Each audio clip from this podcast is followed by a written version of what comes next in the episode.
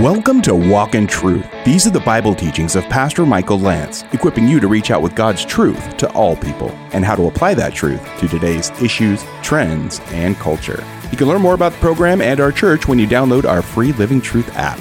Now, here's part two of Pastor Michael's teaching in Isaiah chapter 7, verses 1 through 4, called Emmanuel, God with Us. At that time, King Ahaz sent to the kings of Assyria for help. You think he would have called out to God. For again, the Edomites had come and attacked Judah and carried away captives. The Philistines also invaded the cities of the lowland and of the Negev of Judah and had taken Beth Shemesh, Aijalon, Gederoth with Socoh and with its villages, Timnah its villages, Gimzo with its villages, and they settled there. For the Lord humbled Judah. Why? Because of Ahaz, king of Israel, for he had brought about a lack of restraint in Judah and was very unfaithful to the Lord. So Tiglath that guy, Pilneser, king of Assyria, came against him and afflicted him instead of strengthening him. See, he called upon a foreigner. Instead of calling upon the Lord, he call, called upon what at that time was probably the strongest nation around him. That was a threat to him. And instead of strengthening him, what happened? He called for help from humans, and the human king afflicted him instead. And although Ahaz had, uh, took a portion out of the house of the Lord, this is how desperate he got and out of the palace of the king and out of the princes and gave it to the king of Assyria, it did not help him. No matter how much you want to pay to unwise associations, you don't want to call upon the Lord, so you start figuring out ways to pay off people, to get help from sources other than God. You know what I'm saying? You start manipulating the situation, even to the effect that this guy somehow justified it in his mind that he could take holy things out of the temple of God to pay off a king for protection. The whole while, God wanted to be the answer to the need in Judah, but he ignored God.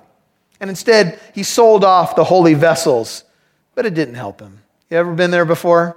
Trying to do everything under the sun to figure out a way out, and God's just waiting.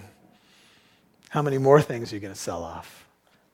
How many more other places are you going to look for the answers until you come to me? Now, in the time of his distress, this same king Ahaz became yet more unfaithful to the Lord. For he sacrificed to the gods of Damascus, which had defeated him, and said, Because the gods of the kings of Aram helped them, I will sacrifice to them. They seem to be strong in war. I'll try them out. I'll try Buddha for a while if Jesus doesn't work. Ever heard that before? Oh, whatever God works for you, it's about pragmatism. I'm glad Christianity, ever heard this before, works for you. I'm happy for you. I'm glad that works for you. See, truth is really today for a lot of people about pragmatism. What's that, Pastor Michael? That means whatever works, just do it. If this God is coming through for you when you pull down the lever in Vegas, then baby, sacrifice to that God. And if this God's doing it for you next week, then sacrifice to that God. It doesn't matter, just as long as they get you to the place of success. I'll worship at any altar. Just as long as I get where I'm going. These gods seem to do well for him. I'll worship them. I'll worship him. I'll worship them. I'll even sacrifice my children if it'll bring me prosperity.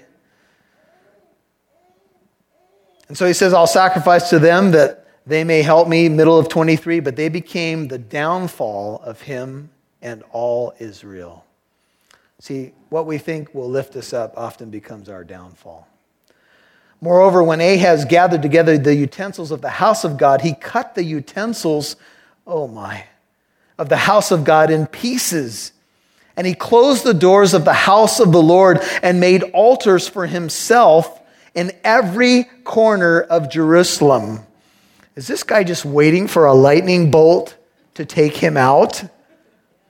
And in every city of Judah, he made high places to burn incense to other gods and provoke the Lord, the God of his fathers, to anger.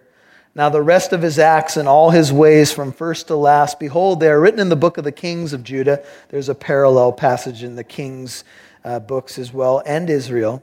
And so Ahaz slept with his fathers. They buried him in the city in Jerusalem, for they did not bring him into the tombs of the kings of Israel. And Hezekiah, his son, reigned in his place. Now, let me ask you a question. Go back to Isaiah. If a chapter had ever been written about you, would you want it to say something like that? Would you want the last chapter of your life to say something like, they wouldn't even bury him in the place that kings are supposed to be buried because the guy was such a fool? Would you want your last words to be, I have played the fool and made too many mistakes and erred exceedingly like King Saul, who wouldn't follow the ways of the Lord? Don't waste your life. There is a way that seems right to a man, but in the end, it leads to death. And God says, I am the one that you should come to for wisdom. What is wisdom? Well, some people say wisdom is knowledge applied. But in the Bible, wisdom is knowledge of the Holy One, of His ways, His will, and His provision, and then doing what you know to be right. Wisdom is God's word, God's will, God's word, and God's ways applied. James rounds it out. He says, Don't be merely a hearer of God's word, but be a doer. That's the definition of wisdom is to know God's word and do it. After all, if wisdom is knowledge applied, then for the Christian, the ultimate way to live out wisdom is to apply the knowledge of the Holy One in his ways. That's what God wanted the kings to do. He knew they were not perfect. God already knows you're not perfect. He doesn't need a news flash. God, I'm not perfect. He knows that. He wouldn't have saved you in the first place because he already knew what he was getting when he saved you, right? So stop with that stuff because some of you talk yourself out of all kinds of things with that little phrase, but Lord, I'm not don't say that. God already knows what you are. But he's saying, now that you know what you know, the key is to apply wisdom, to know my word and my ways, and to put it into practice. Would you all say that that's probably the biggest disconnect that we have today going on in the church, going on sometimes, frankly, in our own lives? So we need to get wisdom, and in all our getting, we need to get understanding and the key is then apply. Take God's word and trust that when you apply it, He will do what He has promised. He provides the wisdom, He provides the power. All He asks you to do is apply it, appropriate it, turn the key. He'll start the engine. Are you with me? That's what Ahaz refused to do. He looked everywhere else. Verse 2, Isaiah 7. When it was reported to the house of David, this is a synonym for the king of Judah, which is Ahaz. So when it was reported to Ahaz, or the house of David, saying, the Arameans, or later known as Syria, have camped in Ephraim. They're starting to move to the south. His heart, verse 2, and the hearts of his people shook as the trees of the forest shake in the wind. He said, Man, these people are deployed. He gets the report Syria's forces are deployed in Ephraim, New King James. This is known by, in, uh, by historians as the Syro Ephraimite alliance. And the people hear it. They hear that the Syrian forces are deployed in Ephraim, and man, they are shaken like trees in the forest on a windy day. Have you ever been there before? Have you ever gotten news that just, man, shakes you to your core. Well, the people hear it and they know they've already been through a lot. And they know, the people have to know, we've got an unwise king. God's angry with us. And now we hear that armies are now being fortified and they're now assembling a little bit away from us with intentions to come after us. What would you be thinking? I think we ought to have a prayer meeting.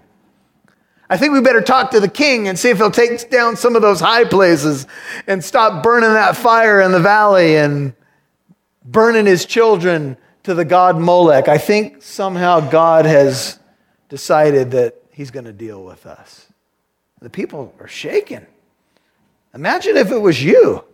Imagine if you heard a huge army had assembled. The historians say of the Assyrians that they were skilled and constant in systematic cruelty. These people were not only warlike people, but when they came and they took you out, they were cruel to the core. You got captured by one of these uh, armies, you'd be better off dead. And the people are shaken because they know they're outnumbered. But not only do they know they're outnumbered, but they know that they don't even have a God on their side. There's a deep sense within the people that somehow this is a judgment of God. And the Lord said to Isaiah, now, Isaiah's gotten that commission, right? He's seen the, the glory of the Lord in Isaiah 6, and he's gotten the commission, but he already knows what his job is. He's going to tell a bunch of people to get right with God, and they are not going to listen. And so he's been called, and he goes, verse 3, he goes out. The Lord says to Isaiah, Go out now and meet Ahaz, you and your son Shear Jashub you like that? At the end of the conduit of the upper pool on the highway to the fuller's field. Go out and meet him at the place of washing, is the idea here. And the idea here is that the king has gone out to do a little investigation. Most agree he's looking at the water supply. The king's taken a walk. You ever been there before? You gotten some news. You know the odds are stacked against you. The king's walking and he's looking at the water supply because he knows something. He knows in ancient warfare that if they destroy that water supply, they're going to starve us out. And he's trying to look at it to see what's going on. And uh, they say that it, this uh, ancient pool connects, probably running all the way to the pool of Siloam, and it's that ancient aqueduct. The, the, I think it's called the Gihon Spring. And he's looking at it, and there's a washerman's field. And what they used to do is they take clothes with cold water and they'd, they'd stamp on the clothes. That's how they wash their clothes. And there was a field to do the washing. Aren't you so glad you have your automatic thing now? We even went about the automatic thing now. Can't it put the clothes in the laundry basket, fold them for me? And no. But anyway, and so they do this dance out there to clean the clothes. And there's the king walking around. You ever been in this situation? You're walking around, you're thinking about things, and all of a sudden a message comes. You'll hear more from Pastor Michael in a moment. Merry Christmas from Pastor Michael and the Walk in Truth team. We're so grateful to all of our partners who partner with Walk in Truth. Since last year, our listener partnerships have grown. Last Christmas, we let our listeners know it cost over $150,000 a year to fund this ministry. That includes radio airtime, podcasting, promotion, equipment, supplies, and one part time staff member. At this time last year, we were excited to report listener support had reached 25% of our overall budget. The rest is funded by Living Truth Christian Fellowship Church funds. Now that has grown to 31%, and because of that, we have added Walk in Truth to three more radio stations where more people have had a chance to hear these teachings. We could still use your help too. And if you've been listening for a while, you know that I rarely do this, and I'm not necessarily even comfortable asking for finances, but the reality is that this program has to pay for radio airtime and what we do, and it's a blessing to partner with what you believe in, with the gospel ministry that hopefully has been a blessing to you. If that's you, would you please consider giving an end of the year tax deductible donation? Please give a one time gift on behalf of you, your family, or business. You can help us pay for airtime for the radio station or podcast app you listen to. Visit walkintruth.com and click on donate. That's walkintruth.com, click donate. We'd love to see who's listening, so please connect with us on Facebook, Twitter, or Instagram. Just do a search for Walk in Truth Show. Now, back to Pastor Michael Lance right here on Walk in Truth. Can't it put the clothes in the laundry basket, fold them for me, and no. But anyway, and so they do this dance out there to clean the clothes, and there's the king walking around. You ever been in this situation? You're walking around, you're thinking about things, and all of a sudden a message comes to you. Isaiah's been sent, and he's with this son, and this son has a symbolic name. He meets him at the end of the conduit of the upper pool, verse 3, on the highway to the fuller's field. And say to him, this is what God tells him to say take care and be calm, have no fear, and do not be faint hearted. Have you ever been in that situation where, man, you're, you're shaking, your knees are knocking together, and the message comes, be calm? And you're like, oh, yeah, easy for you to say. You don't have the armies gathering to the north, man, coming down to the south right now. You don't realize the odds that are against me right now, right? But this is the message. This is what God says. In essence, what God's saying is trust me, take care. Some of you need to mark this tonight. Be calm. Have no fear. Do not be faint hearted because of these. Notice what God calls them these two stubs of smoldering firebrands. You, know, you want to know what these armies are to me, says God? One writer said they're like two cigarette butts, barely smoldering, laying on the ground. That's what they are to me. They're two stumps, they're two firebrands pulled out of the fire, out of the bonfire. That's all they are to me. Calm down. But in times like that, we, we often think, but Lord, but they look big to me. I mean, uh, big numbers. You're, you're an invisible God. I mean, I want to trust you. And Isaiah is called to show up and tell him, on account of their fierce anger of Rezin and, and Aram and the son of Remaliah, just be calm. Trust me. Verse 5 Because Aram with Ephraim and the son of Remaliah has planned evil against you, saying, God's, by the way, God knows what the, the plotting of the evil is against you. He knows what they say in the back rooms, He knows what they say in the back smoky rooms when they close the door. Here's what they're saying Let us go up against Judah and terrorize it, and make for ourselves a breach in its walls, and set up the son of Tabeel.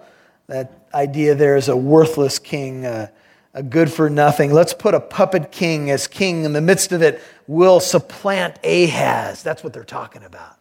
See, he's not on board. We want to make an alliance with him, but he's not agreeing to the alliance. We know Assyria is a threat. We know that they're strong. So if the three nations can come together, great. But if he's not on board, I guess we're going to just have to take him out. We'll replace him. We'll put a puppet king up there. Thus says the Lord God It shall not stand, nor shall it come to pass. This is the message, Isaiah, you're supposed to share with the frightened king and the people. Tell them, I know what these people are planning, and their plans will not prosper. Do you believe that? You believe not only the Lord knows, but he will keep his promises to you? For the head of Aram is Damascus, the head of Damascus is Rezin.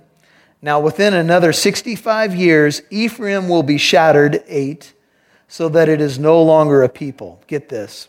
I told you the year 735 is when Ahaz starts to reign. By about 670 BC, I'm not a mathematician, but I think that's 65 years exactly. As the prophet prophesied, Israel's population was effaced from history. Foreign colonists were settled in Israel by the Assyrian kings. Their intermarriage, as I mentioned earlier, with a few Israelites who had not been deported, resulted in the Samaritans and marked the end of Ephraim, the capital there of the north, as a separate nation. God says in 65 years, they won't even be a people anymore. The ones you're so frightened about, they won't even exist anymore, really, as a people. You think about that? Why do you fear man? What's his lifespan?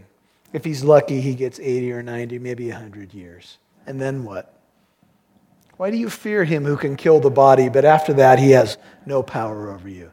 But we live so much of our life in fear of man. Man who is temporary, man who's like the grass of the field. The head of Ephraim, nine, is Samaria. And the head of Samaria is the son of Remaliah. If you, and the you is plural, will not believe, you surely shall not last. Have you noticed that now it's coming down to faith?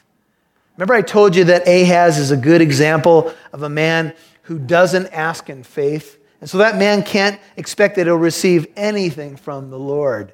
God's saying it's out there. I've already told you, I know their plans.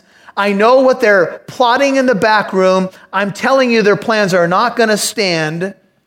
But the issue here, the key to turn what I have promised is if you will not believe, then you surely will not last. If you have a King James, New King James, it says you will not be established. In the Hebrew, there's a word play here with the words believe and established. They're a play on the same Hebrew word from which we get our English word amen. It is something like this hold God in doubt and you'll not hold out. Or literally, If you do not firm up, you will not be confirmed, or the NIV renders it really well. If you do not stand firm in your faith, verse 9, you will not stand at all. Wow. Here's the message Will you believe Ahaz? I know the armies are huge. I know that the odds against you are stacked, but will you believe that this God who has guided Judah all the way to this point, through the history of the Exodus and the kings and David being that shepherd boy and rising up to the throne and Solomon and all his glory in the temple, do you believe that I will maintain the throne? Do you believe that I will maintain my promises? Will you stand firm in your faith? God has promises and provision for you, but they are taken hold of by faith. What is faith? John Murray, the Scottish theologian, defines faith as listen, a whole souled movement of intelligent, consenting, and confiding self commitment. Intellect, feeling, and will converge upon Christ. There is a consensus of all the functions of man's heart and mind. Now, faith, Hebrews 11 1, is the what? assurance of things hoped for, the conviction of things not seen. Faith, NIV, is being sure of what we hope for and certain of what we do not see. What is faith? Faith believes in the promises of God. Faith is confidence in God. Faith is saying, God, I believe that you will keep your word. Faith is the substance of things hoped for the conviction of things not seen. And by it, men of old gained approval. You've been listening to Emmanuel, God with Us, Part 2 on Walk in Truth. That's Pastor Michael's teaching in Isaiah chapter 7, verses 1 through 4. And don't forget, if you missed any part of today's program, you can listen to Walk in Truth on the Living Truth app or wherever you get your podcasts. Hey, thanks for listening to Walk in Truth on this station and on your podcast app. And if you'd like to watch recent messages or church services with Pastor Michael and the Living Truth congregation, subscribe to our YouTube channel, Living Truth Christian Fellowship. You can find that channel and learn more about Walk in Truth on our website, walkintruth.com. Now here's Pastor Michael. Well, as you listen to Isaiah chapter 7, you may be thinking, well, how do we really know this scripture is about Jesus? Well, because we take scripture with scripture. And in Matthew chapter 1, we are told what Emmanuel means, and it is applied to Jesus. Emmanuel, God with us. Now, this beautiful promise is so encouraging because it's really what Christmas is all about. In the incarnation, God became one of us. Not only was he with us, but he became one of us and entered into our pain entered into our experience, uh, entered to live the perfect life that we failed to live, to die the sacrificial death that only He could die, since He was the sinless sacrifice, to rise triumphantly from the dead as only He could do. Because it was impossible for death to hold him. He's the archegos. He's the prince of life. And this is how we know that Isaiah 7 applies to Jesus, Emmanuel, God with us. Well, this is Pastor Michael Lance, and I'm so glad that you are with us listening to this program right now. And how beautiful is it that we get a chance to share in one of the wonderful Christmas prophecies uh, during this season as we simply move through the book of Isaiah. And it's great that you're with us. So uh, I just want to encourage you to keep listening and tell a friend about what you're hearing here on Walk in Truth. And remember, uh, we deeply appreciate all of you who are partnering with us to make this uh, ministry happen, to pay for airtime, and to help others know the good news of the gospel. And listen, um, you know, the, the most important thing we could say about this reality, God with us, is that God is with you. And if you're feeling alone this Christmas season, or maybe you're feeling like, man, things are tough, uh, just remember God joined in with us, entered into our world, into time and space, if you will, uh, to bear our burden. That's how much He loves you. So if you're feeling alone or you're feeling like you don't know what to do next, trust in Him, begin to walk with Him, read His Word, pray daily, and you will find that you'll get to know him better and better, and you'll find more and more what life is all about. Well, uh, this is a, a special year end uh, time when we can think about what we're going to give to, how we're going to spend our money, and all that good stuff. And if you want to partner with Walk in Truth, you can do that when you go to walkintruth.com, click on the church tab, walkintruth.com, click on that church tab. You can become a monthly partner or give a one time end of the year gift. We deeply appreciate either. And we especially appreciate all of you who pray for us. This is Pastor Michael. We love you, and we'll catch you right here tomorrow. And join us tomorrow for part three of Pastor Michael Lance's teaching in Isaiah chapter 7, 1 through 4, called Emmanuel, God with Us. I'm Mike Massaro. Thanks for listening to Walk in Truth. Our goal is to equip you to reach out with God's truth to all people.